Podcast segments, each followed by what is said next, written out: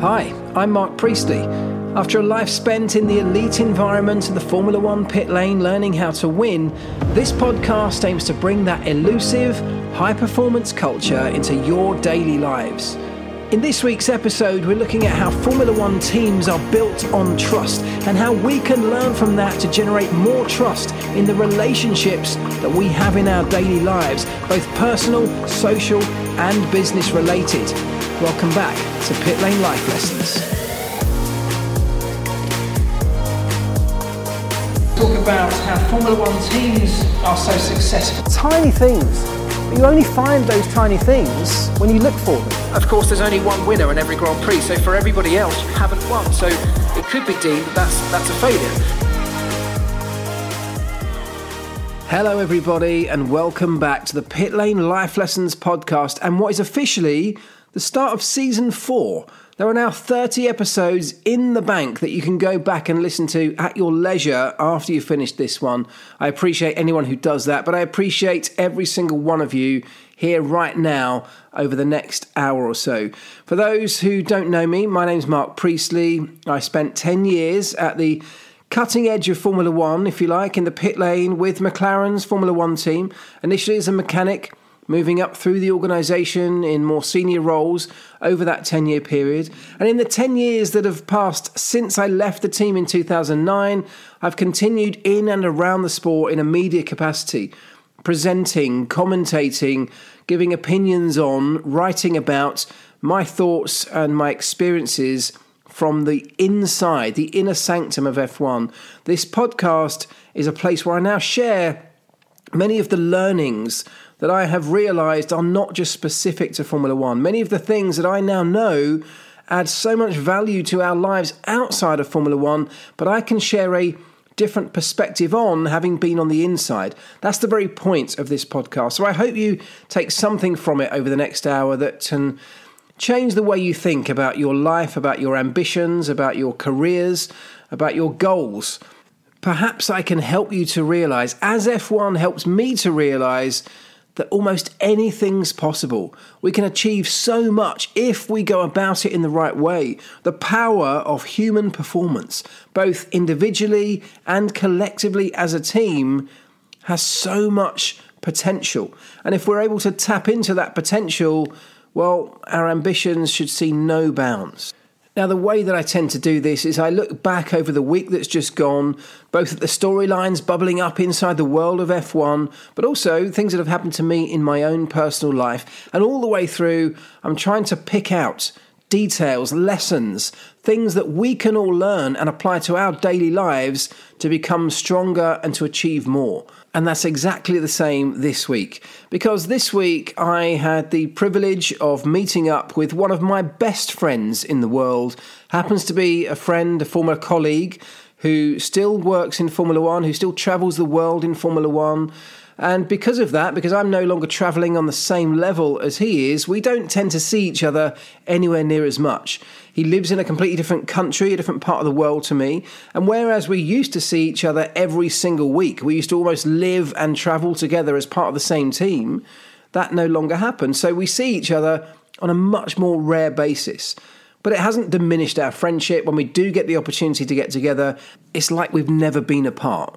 And that feels like a good measure of a strong friendship, where geographical distance or the length of time that you've been apart doesn't necessarily negatively impact your relationship. We picked up basically where we left off the last time we were together. And we speak on the phone, of course, we exchange messages like anybody else, but being in the same room as each other has become more and more rare. Now, this particular friendship that I'm talking about emerged from my time at McLaren in this really close, tight knit environment that is a Formula One team where everybody has to have complete trust in each other, where we have a bond that is, I guess, unique because of the unique work that we were doing together, the way we traveled the world together, we lived together, we experienced the highs and lows, the emotional highs and lows of competing in the Formula One World Championship. And they were extreme highs as well as they were extreme lows. We experienced so many things together as a group that perhaps it's no surprise that some of my best friendships have come out of that environment. And it got me thinking a bit more about this idea of bonds and friendship between people. And why is it that some of my tightest bonds with people have come out of this specific situation that I found myself in inside the world of Formula One. Part of it could be explained that I was there for such a long time 10 years in one organisation, another 10 years in and around the sport. Perhaps, of course, some of your best friendships will come out of that space. But I think it's more than that because I'm not just talking about friendship, I'm talking about the really tight bonds that you have with a very specific group of people, your closest inner circle.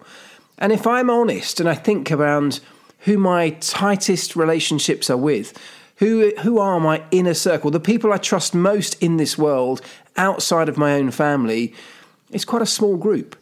And I think most people would probably have a similar experience in that if we're really honest and we really boil our friendship group down to the tightest relationships we have, the people we trust with our lives, that we would do anything for, that we would drop anything, we would fly to another country to go and see, to help out if they were in need of it. Those people who we can tell our innermost secrets to, who we can ask for help if we're struggling. How many of those people do you have? And I think, if I'm honest and I have a look at the people in my life, I can boil that number down to, I'd say, less than five. Now, I don't know if that surprises anybody or not. I think it sort of surprised me when I first came up with that number, thinking, well, look, come on, of course, I've got a much bigger circle of friends than that. I've got a huge number of friends that I interact with. I'm quite a sociable person. I enjoy the company of others. Of course, I've got more than five friends. And I have got more than five friends, but I'm talking about the real special friends, the special close relationships. And I'd say that that's less than five.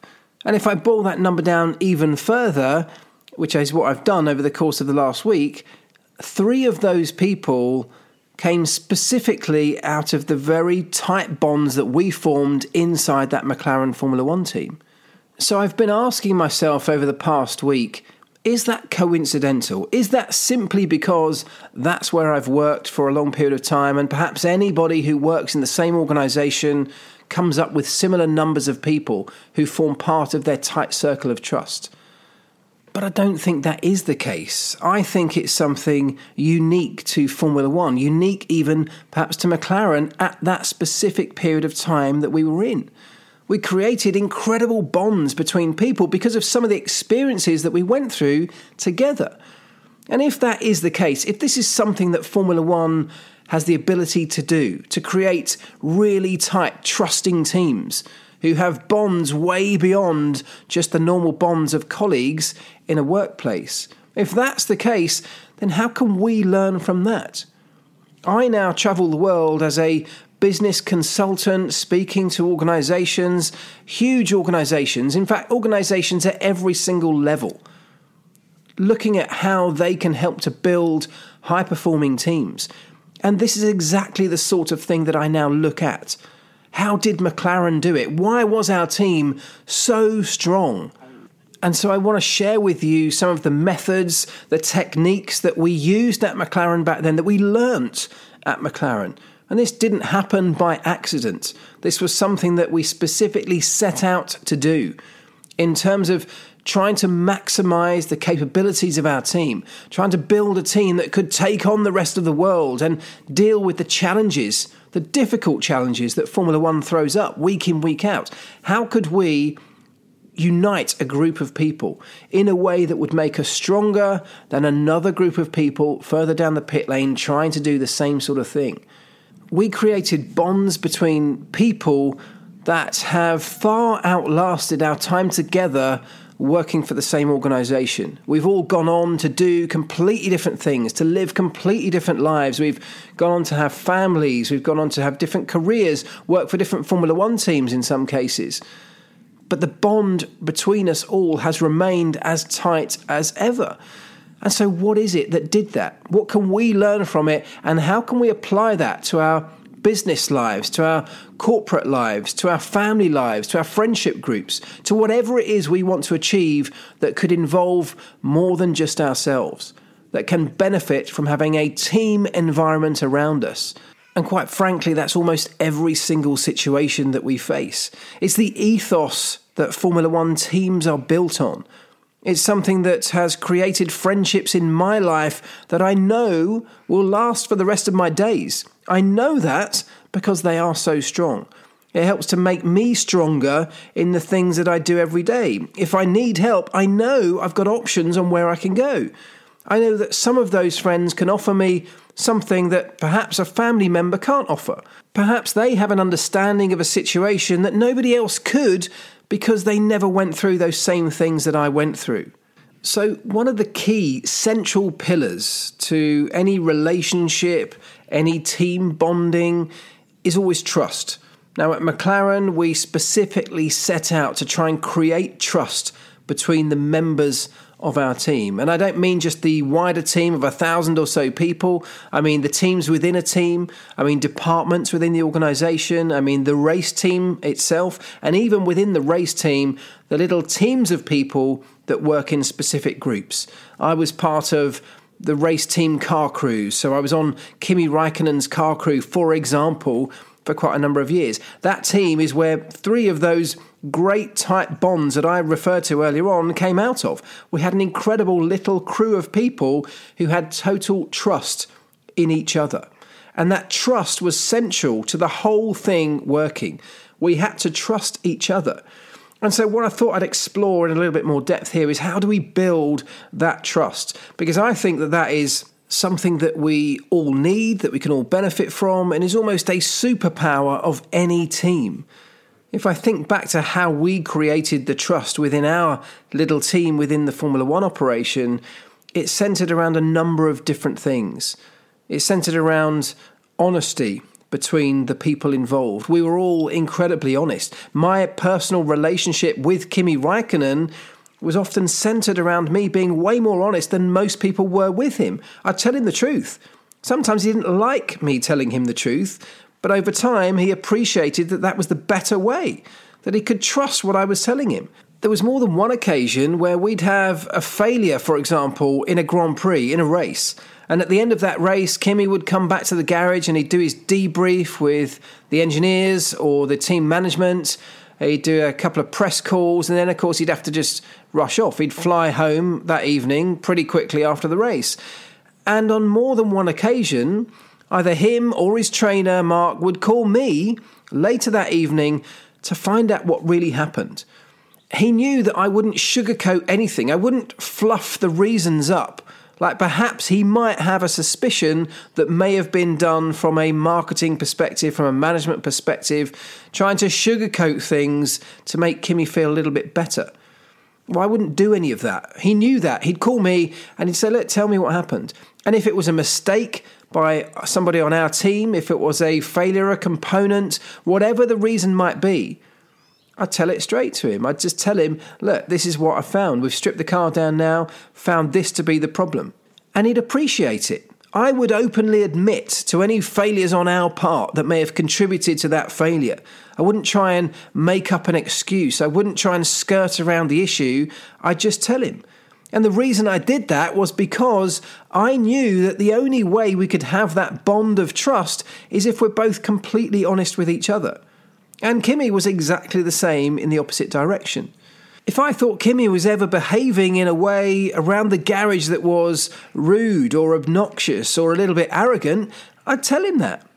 It only happened on one specific occasion that I can remember but on that day, I was honest enough to tell him that that was not the way that he should be behaving around these people. My colleagues, his colleagues, that were giving everything to build his car up and dedicating so much of their time to giving him the best opportunity they could when he goes out onto the racetrack. But he appreciated that level of honesty.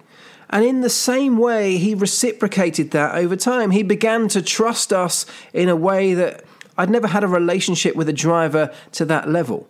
And in vice versa, we grew the same trust in the opposite direction. Kimi invited us out into his world. He invited us into his inner sanctum. So, his core group of friends, we interacted with each other. We became part of his circle of trust. His group of friends became our group of friends. I'm still in touch with some of Kimi's friends today that I only met because we began to be invited into Kimi's world. He flew us out to Finland at the end of every season to spend a week with his really tight group of childhood friends. To be invited into that world was an amazing opportunity, but it was also a real sign of the trust between us. So, honesty is one of those key pillars of building trust. And having really honest conversations can be quite a difficult thing to do sometimes. But if I think back to these relationships that I talk about that have emerged from my time at McLaren, sustained this long period, long since we left McLaren, those relationships were also built around honesty. We, as a team, had to create an environment where we were able to be honest with each other we were able to be honest about other people's performances, to suggest ideas that might improve other people's performances. We had to be honest about our own performances. And it was all done centered around this idea that we only want to become better as a team at what we do. There is no room for arrogance. There's no room for somebody who's unwilling to look at their own performance and question it and have others to do the same. Because if we do that, we're potentially holding back the power or the overall performance of the team. The team's only as good as the individual performances that make up that team. And so every single one of us, like a piece of a jigsaw, is crucial to the end product. That phrase that your team is only as strong as its weakest link is absolutely true. If you begin to embrace that as a team, you can start to find ways to make sure that you are not the weakest link. And that means trusting the people around you, trusting that everybody has your back because our sole goal is to make this team as strong as it can be. When we're in competition against others, how can we make sure that our team is going to be stronger than theirs? And that means having trust to allow your colleagues to feedback on your performance. It also means that you might have to have enough honesty to be able to feed back on the performance of others within your team without the fear of upsetting them. Knowing that that feedback only comes from a good place. There is only one intention behind it, and that is to strengthen both the individual and the team looking for better results. The sole single focus, the single goal of every single member of that team has to be to improve performance. And if we can start to trust that that is, in fact, everybody's single minded goal, that it is their focus, we start to lose any idea that it might be that one person is trying to put us down, is trying to climb over us to get to a higher position themselves. No team can operate to the best of its ability when even one individual within that team is working on that kind of basis. So we have to collectively get together to discuss what our goals and targets are, to discuss what the best way of achieving those goals and targets are, to openly talk about our strengths and weaknesses and how the strengths of one person might be able to help the weaknesses of another person on that same team. And if we can tap into that resource that is the people around us, we can all become stronger together. We can all achieve our goals in a much more efficient way, perhaps a faster way, a more powerful way. Perhaps we can overcome the competition who are all having similar kinds of discussions themselves inside their teams. Well, if they're having those same kind of conversations, maybe we need to be even more honest, maybe even more open with each other to explore the depths of our strengths and weaknesses that others may not be going to those lengths to try and uncover.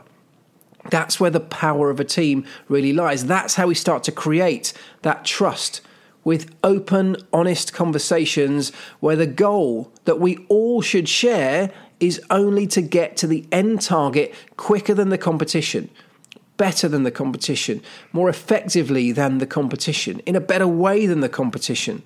In some of the early days working with Lewis Hamilton at McLaren, it had become apparent that Lewis was quite an emotional character at times. On some occasions, his emotions almost spilled over and began to affect his performance. That was just a character trait that we had noticed over the first six months or so of working with him. And there was one occasion I remember at the German Grand Prix when I was running Lewis Hamilton's car, I was his number one mechanic. And this story, by the way, is recounted in much more depth in my book if you want to know more about it.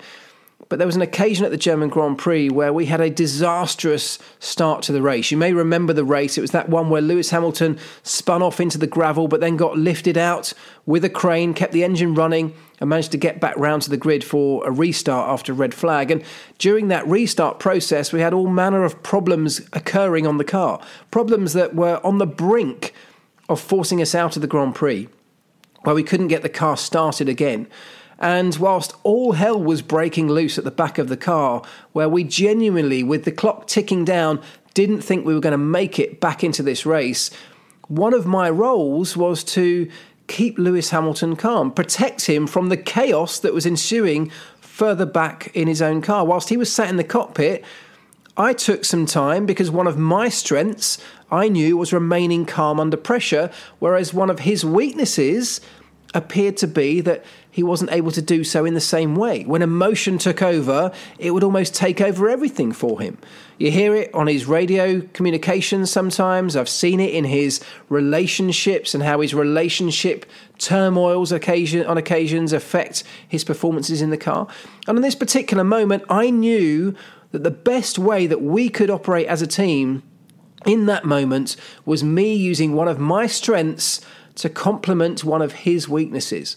And so I had to try and talk to him to remain calm whilst running the, the team around me, whilst orchestrating the operation that was going on at the back of the car, trying to coordinate people, trying to coordinate equipment, getting to the right places, the right people, be able to try and uncover or recover the situation, get this car started with literally the clock ticking down and seconds to go. At the same time, I had to be talking to Lewis Hamilton, keeping him under control, protecting him from all of that chaos.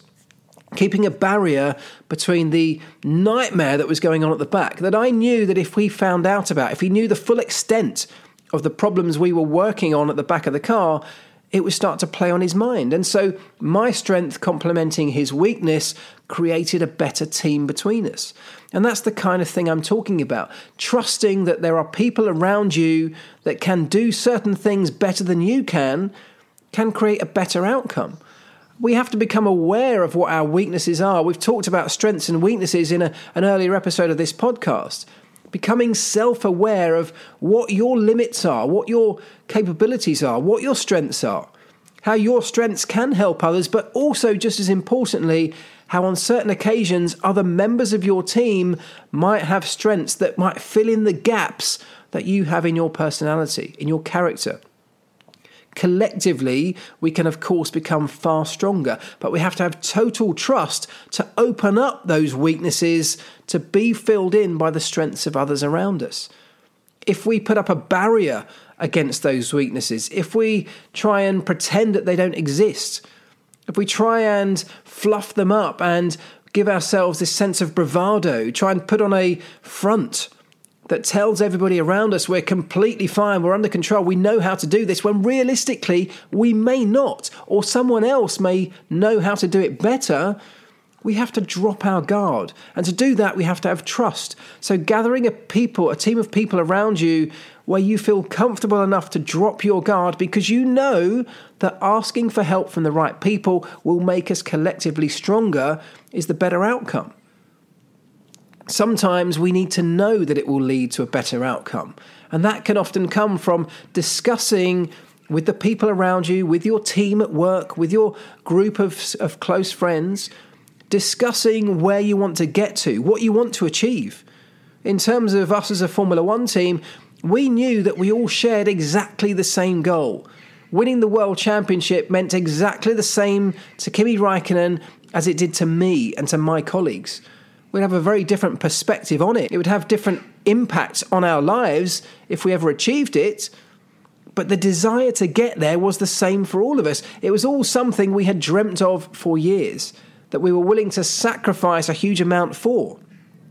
And because we all shared that same goal, that same passion for the end result, we could open ourselves up to looking for the best way to achieve that result, even if it meant becoming vulnerable, opening yourself up, opening your weaknesses up to the people around you with the overall overarching goal of improving us as a team and getting there even quicker. So, honesty is a huge part of building trust within a circle of friends or within a team. And that honesty has to extend to admitting on occasions when you've got things wrong, when you've made a mistake, going to those people and openly offering yourself up with an apology or accepting that you could have done things differently.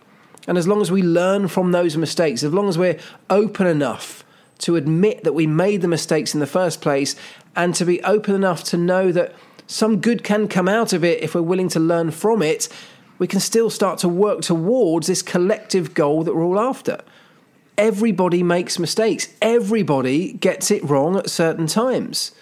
But trust can be amplified if you're willing to openly admit that you made those mistakes. Quite often, the people around you will already know that you made the mistake, they'll have seen it. And it can, when you don't have honesty between you, create an awkward situation where the people around you have seen the mistake happen. They've seen you get it wrong. And it can become this elephant in the room where no one's willing to talk about it, no one's willing to broach the subject. The very first person who should be willing to talk about it is the person who made the mistake. So being open and honest enough to admit to your mistakes, admit them to the group, discuss them Discuss what learnings can come out of them because if you've made the mistake, not only can you learn something from it, but by discussing it openly amongst your team, you can help the other members of your team, the other members of your friendship group, to not make the same mistake in the future. Whatever learnings you can take from it, you can share those learnings with the people around you. Having that level of openness and of honesty between you goes an enormous way to building trust. I referred earlier to a situation where Kimi or his trainer Mark might call us at the end of a Grand Prix if something might have gone wrong to get the real honest, the lowdown on exactly what had happened. And on one particular occasion, I remember a problem inside the gearbox, which when we took it apart and really uncovered the depths of what that problem were, that had stopped us in a Grand Prix that had caused Kimi to have a DNF. In a year where we're scrabbling for a championship, we're desperate to win the world title, Kimi had come away empty handed and had flown home that evening and then called up later to find out what we'd discovered. And when he called me, I had already known by that point that the problem was a, a mistake by somebody in our little crew, in our team of people. Now, I had discussed with the person involved, I knew exactly what had happened. It was a simple mistake with a hydraulic connector that wasn't sealed properly, a hydraulic connection that wasn't sealed properly had caused a leak, and that had led to the failure. And that was essentially human error. It hadn't been assembled correctly under huge pressure, yes, under difficult working conditions when we hadn't had enough sleep, we had been working hard for long period of time without enough rest. Everybody was suffering but ultimately it had come down to a human error. A member of our team who hadn't done something as well as it should and could have been done. We discussed that amongst our team. There was no hiding it, there was no trying to pretend it was something else.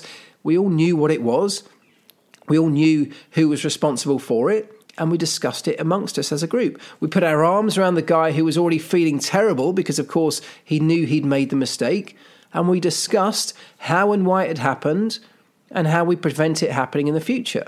And so when Kimi rang to find out what had happened, that's the very first thing that I told him. I was honest. I laid it on the line. I said, Look, this is what's happened. We've made a mistake. We have assembled something in the gearbox incorrectly and it led to the failure. I said, Look, we're really, really sorry about this. You know, it's, it's a, a massive error. We're all feeling pretty low about it. We know why it happened, and I can assure you it won't happen again but that's what it was. Really sorry. And Kimi's response to that was one of gratitude. He appreciated, and I know he appreciated, the honesty that he always got from me. There was no point in trying to sugarcoat it or pretend it was something else. And I could have easily done that. I could have lied. I could have said a component failed, meaning that it wasn't our fault. It was a component failure. And Kimi would have taken that and he would have gone away and we would have looked better than we perhaps did. But it wouldn't have created trust between us because at some point, maybe he'd have found out. And even if he hadn't found out, I would have known that I hadn't been open and honest with him, which was something I prided myself on always being. It was something that I knew our relationship was built upon. And even the relationship amongst us, the group of mechanics and engineers on that team. We prided ourselves on being open and honest with each other. And it was one of the reasons that the group of people, as I said earlier, of which three are still some of my closest, tightest friends to this very day, it's the very reason that that bond existed between us. Because of open, honest trust between us all. Now, the next pillar of trust is centered for me around reliability. And I don't just mean in terms of Formula One, the reliability of a car, but it is the same thing. We have total trust in a car that we know is reliable. If it's not going to let us down, we can trust that car. We know it's going to get to the end of a Grand Prix. That's important. There were many occasions over my time in the sport where we had a, a very fast car, but it wasn't reliable.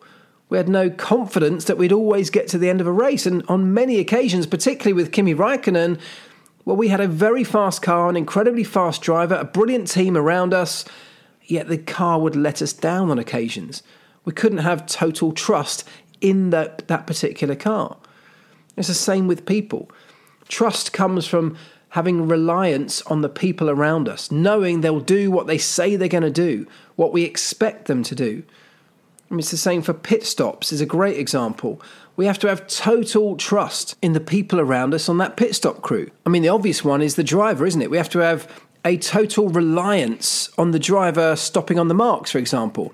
I spent time operating the front jack in pit stops. One of the most trusting positions around that pit stop crew, perhaps. I had to have a total reliance on the driver stopping in the right place so that he didn't run me over when he came in at what was 70 miles an hour, 120 kilometres an hour back in the day, the pit lane speed limit. 15 metres away from you, he's still doing 70 miles an hour. And so to stop at your ankles is a terrifying experience where I have to have complete trust that the driver is going to do what he said he was going to do, stopping exactly on those marks, stopping right in front of my front jack and not overshooting by a metre and wiping me out.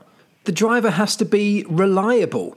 And I need to know that. And in the same way, he needs to be able to rely on us. We say we're going to be able to change his wheels and tyres in just a couple of seconds to get him back in the race, keep him in that competition. And we have to be reliable in doing that. He has to trust that we're going to do what we've said we can do when he comes in for that pit stop. If he doesn't have that trust, when someone calls him in for a pit stop, in his own mind, he's going to start questioning that decision.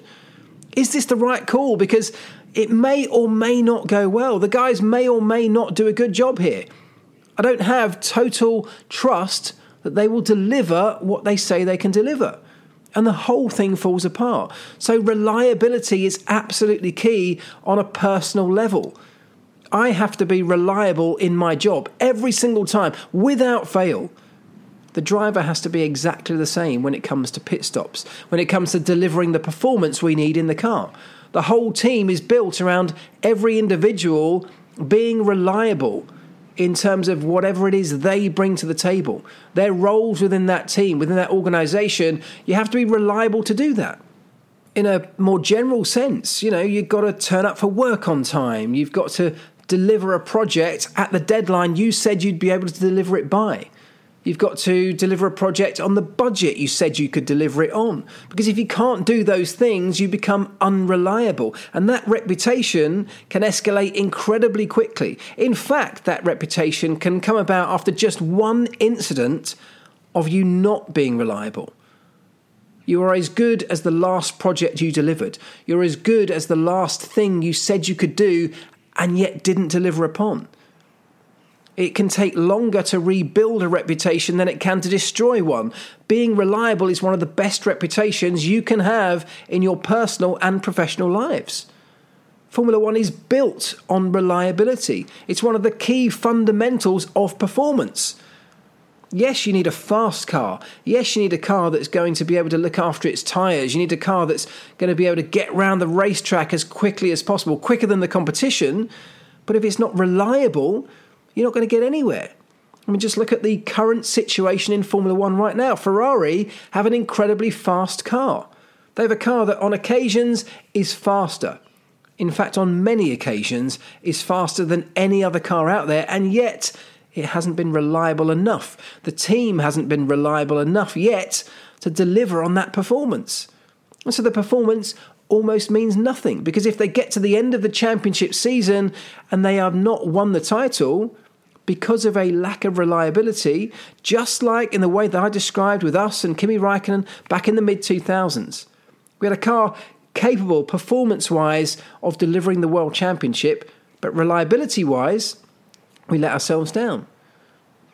Ferrari may be on a path to doing something similar. It's early days, but just look how important that reliability is. Just look at the relationship we're starting to see on occasions emerge between Charles Leclerc and his own team, where he's questioning decisions across the radio, where he's questioning strategic decisions. He's almost having to take control of the team strategy himself because it feels like he doesn't necessarily have the trust in his own organisation because of some of the occasions where they've let him down in recent times, where he doesn't have a feeling of total reliability amongst the people around him, amongst the car that he's driving. And if he doesn't have that complete trust, is he now starting to take focus away from driving the car to starting to think about things like strategic decisions about which tyres to be on, when to make a pit stop? Decisions that he should be able to completely outsource to his team with total reliability and trust they will deliver the right decision at the right time. The best teams, the ones that win world championships, have exactly that. Where nobody lets each other down, where they can rely upon each other because they know they've put all the effort, all the work in to making sure they're reliable.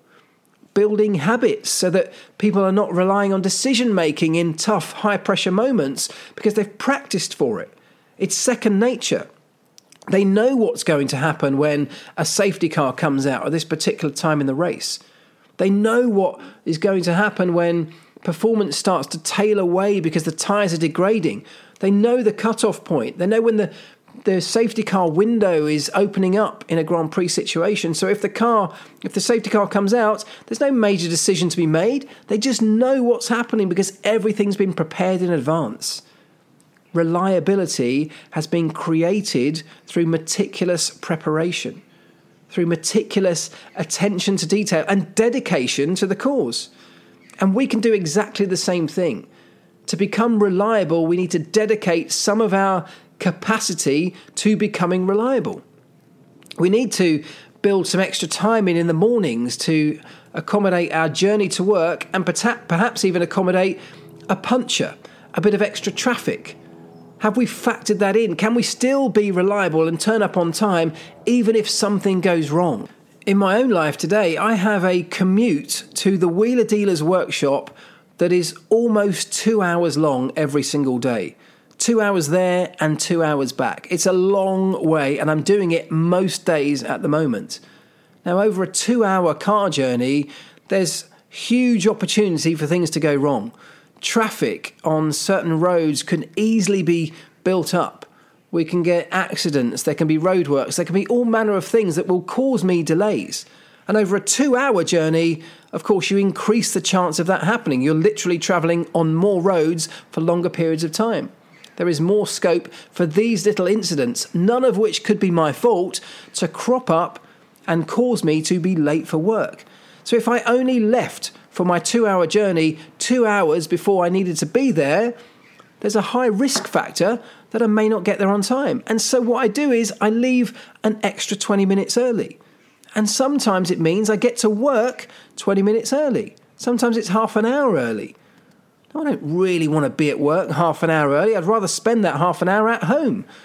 But I also want to be known as a reliable person. I want to be the person who turns up for work on time when they said they were going to be there. I want that to be my reputation. It was exactly the same ethos we had at McLaren. Quite often, we would joke that we would leave way too early to get to an airport or to get to the circuit in the morning, but we were reliable. We made sure we were always there. The race is never going to wait for you to get there if you're late on a Sunday morning. They're not going to push back the race start because you had a bit of traffic on the way in. It's your responsibility to make sure that you are the reliable person in your team. And it's everybody's responsibility to do that. And if everybody takes that responsibility seriously, and again, if you openly discuss that amongst your team, amongst your group of friends, amongst your family, talk about the reasons why you should be leaving a little bit of extra time to get to your destination.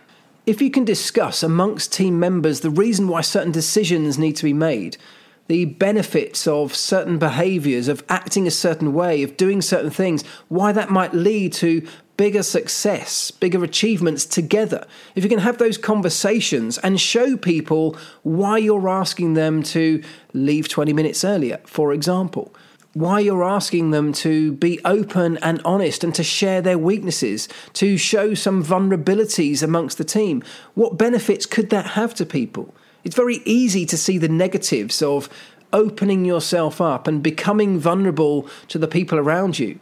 So, having an open discussion about the positives, about what outcomes it could lead to, is a really important step in building this trust amongst the team so that you all know what you're aiming for and why you're doing the things that you're doing. Why the sacrifices you might be being asked to make could be worthwhile because collectively those sacrifices could lead to the successes that you're dreaming of. And we've just touched on another of those key pillars of trust right there vulnerability. Opening yourself up to being vulnerable is one of the best ways to building trust in a relationship. And by the way, when I'm talking about trust, this applies to all relationships here. This isn't just about Formula One or a team environment in the office or anywhere else. A relationship, a romantic relationship, is based on all of the same things if you have a shared goal or shared outcome you want to get to, all of these things apply. And vulnerability is a really key part of that. Showing somebody your vulnerable side is one of the best ways to helping to build trust. Now, I don't just mean walking around the street, opening yourself up to the first person you meet. I'm talking about somebody you want to build this trusting relationship with whether it is part of a sports team or a business team at work or a family group, friendship group, romantic relationship, if you've identified somebody or a group of people that where trust is something that could add value, then vulnerability is one of the most important things you can do. Because what happens when you open up yourself and you show a vulnerable side is you show that you're willing to give everything to the other side of that conversation, to the other person or people in that relationship. You're not holding anything back. You're not putting up a protective screen between you and them.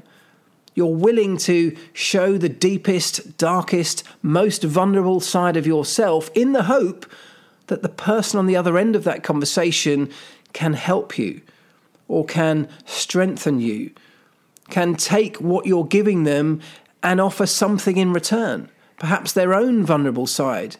And all of those things can help to build such a bond of trust. When I talk about this core group of friends that I have, this small inner circle that I trust with my life, it comes because all of these things have happened over time. I have been vulnerable with these people. They've seen me in some difficult situations. Together, we've helped each other to get out of them. I've done the same for them. They've come to me with problems that perhaps they can't go to anyone else with. That's being vulnerable. That's putting all of your trust in a person. And when someone does that to me, I massively appreciate it. It opens up a whole new level of relationship. And when you feel you have that trust, it's a very special place. It gives you strength when you're struggling to be able to open up and be vulnerable yourself. What a powerful tool to have in your armory. What a powerful backup that is to know that you're not suffering or struggling or dealing with these situations on your own. And yeah, you might have a family member that you can go to for these same things, and that is wonderful, but there may be an occasion in life when the problem or the challenge that you're facing centers around other family members and you just can't go to those people. Maybe you need help from outside of the family unit. And that's when the very closest, tightest bonds that you formed amongst friends or teams can help. In a work situation, you will come up against challenges every single day where, together as a team, if you formed a bond, you're far better placed to deal with those challenges. In the early days of my Formula One career, showing vulnerabilities was seen as a weakness. Opening up to people about problems or your weaknesses or things you were struggling with was seen as a sign of weakness. And in a very macho, very male dominated sport where it was all about power, it was all about strength, opening up and being vulnerable to the people around you in that same environment was seen as a, a real weakness, a sign of weakness. And actually, way back in the early days, that would have been ridiculed. And any trust that may have come from that would have been wiped out immediately, and the opposite effect would have happened. Showing your vulnerable side, offering up that side of you to other people, only to have that shot down in flames, or ridiculed, or laughed at, will have exactly the opposite effect to the one that I'm describing in the modern day as being a way of achieving trust within a team. It can have the opposite, it can destroy any trust.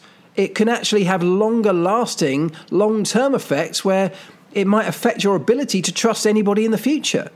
And I'm sure that many of us have had those experiences in the past where we have opened up, we've given our trust to somebody, and that trust has been abused or it's been broken. It can be a real challenge to get that level of trust back, either with the people that let you down previously, which may be really hard, but even to other people, people we meet in the future where we might relate that relationship back to a previous relationship and the experiences that happened to us in that previous relationship. Where we may struggle to find a way to trust a new person based on the experience we had with a per- person in our history, in our past. And this is where we all need to have a greater understanding of what other people may have been through long before we've met them. People may have trust issues, and yet we want them in our team to open up, be vulnerable, give their trust to us, and give our trust to them. We want them to literally lay it out on the table in front of us, and yet they may not necessarily be willing to do that in the beginning. And that's where building this trust comes from. It doesn't happen overnight, it happens over time. Some people it takes longer than others. And as a team, we need to have members of that team that understand that every single person is different. Everybody's not going to work to the same time frames, to the same levels. Some people will find it much harder to do that. And that's why we have to treat every single person on an individual basis. And if somebody's struggling with trust issues, one of the things that we can do to try and help them overcome that is lay ourselves out on the line. It's to give our vulnerability over to them. It's to be the first one to make that move. To give our trust to them, to do things that give them some evidence that actually there might be a different way. There might be somebody out there that they can trust they can have a reliance upon. Trust is built on evidence, and evidence is created by the actions that we take, by the behaviors that we follow, both today and all the way through our lives. Our ability to trust and be trusted today will have been built up, will have been created by all of the evidence that we have seen in our lives to date. But it doesn't stop at that point. That's not a finite line in the sand. If we want to develop trust, if we want to create the ability to have trust and to be trusted, we have to work on it like anything else. And these methods, these techniques, these elements that I'm talking about in today's podcast are all things that we can practice, that we can work towards. We may not find all of them very easy to do. Some of them we, might find incredibly hard to do but by building evidence gradually, starting today, small pieces of evidence, by looking for evidence of what could be achieved in the future if we embrace these ways of living or of working. Evidence is what builds the picture in our minds to decide whether something's worth taking the risk upon, whether the sacrifice might be worth it. Is the end goal going to be worth it? And what evidence do we have to support that? If I lay myself on the line here, if I open myself up and be vulnerable to this group of people that I'm working with, what evidence do I have that it's going to give us an advantage? And the evidence has to be talked about, it has to be discussed, it has to be visualized. I talked earlier on about talking about what your goals are as a team, how you might achieve them. That type of conversation can start to build a picture which can be used as a form of evidence to justify the methods and the techniques and the sacrifices, the efforts that people are willing to go to to achieve those goals. The final pillar towards building trust that I want to talk about today is this idea of being helpful, doing things for others, living a life of service for other people rather than trying to live a life that serves yourself. And whilst that might seem like a really ideological scenario, uh, something that's unrealistic in the real world, if we want to build a high performing, trusting team, a group of people or a relationship, even between just two people, doing things for others and showing that you're doing things for others without any care about what you might receive in return is one of the biggest things that can develop a trusting relationship. Having people know that you've got their back, that you're willing to sacrifice some of your time, some of your money, some of your focus and well being sacrificing some of the things you want to do to be able to do something that someone else wants to do more. Those things can start to build a relationship on a completely different plane to one where that does not exist. The sort of unintended irony, of course, in exactly what I've just said is that doing things for others and living this life of service actually can be so much more rewarding than doing things for yourself on so many occasions. But that's a byproduct because the original intention of doing things for others is literally that it's to do things for others.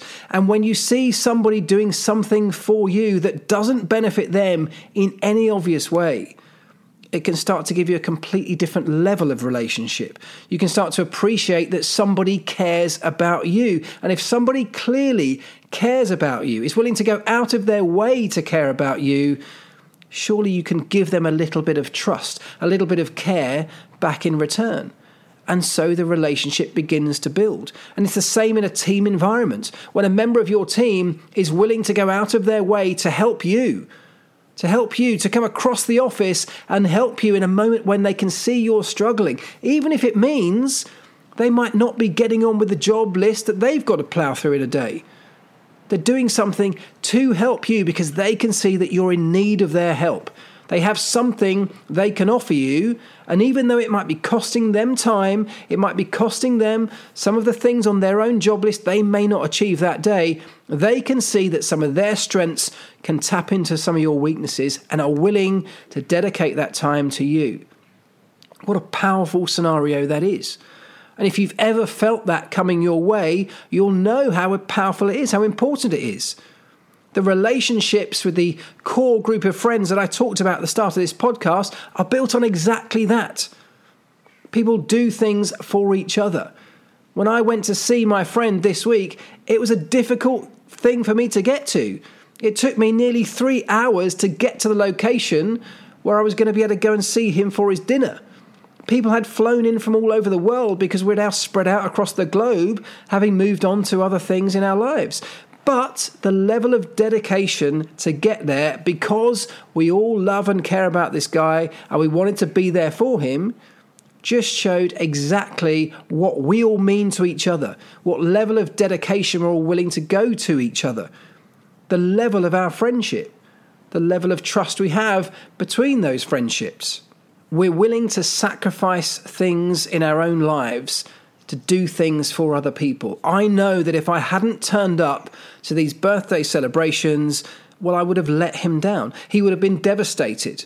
I'd have been devastated, not only because I hadn't been able to get there and enjoy the celebrations and spend that time sharing that time with him, but also because I would have felt terrible because I'd have let him down. I'd have not been the reliable guy in our relationship that I've always tried to be. My time in Formula One has created some amazing relationships where people go out of their way to help other people. I've talked about many of them in the past, but David Coulthard was a great example.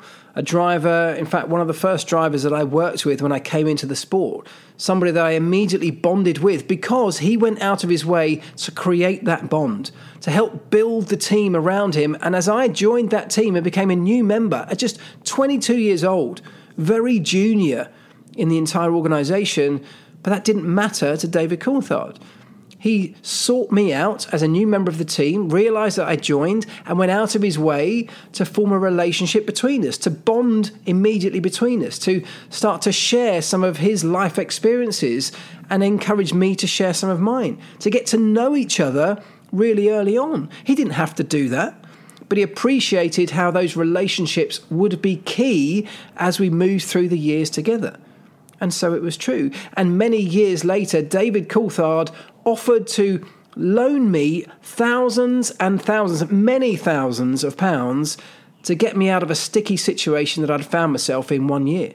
He did not have to do that. There was nothing in that for him. And you can say, well, he's got plenty of money, it may not be a big deal to him.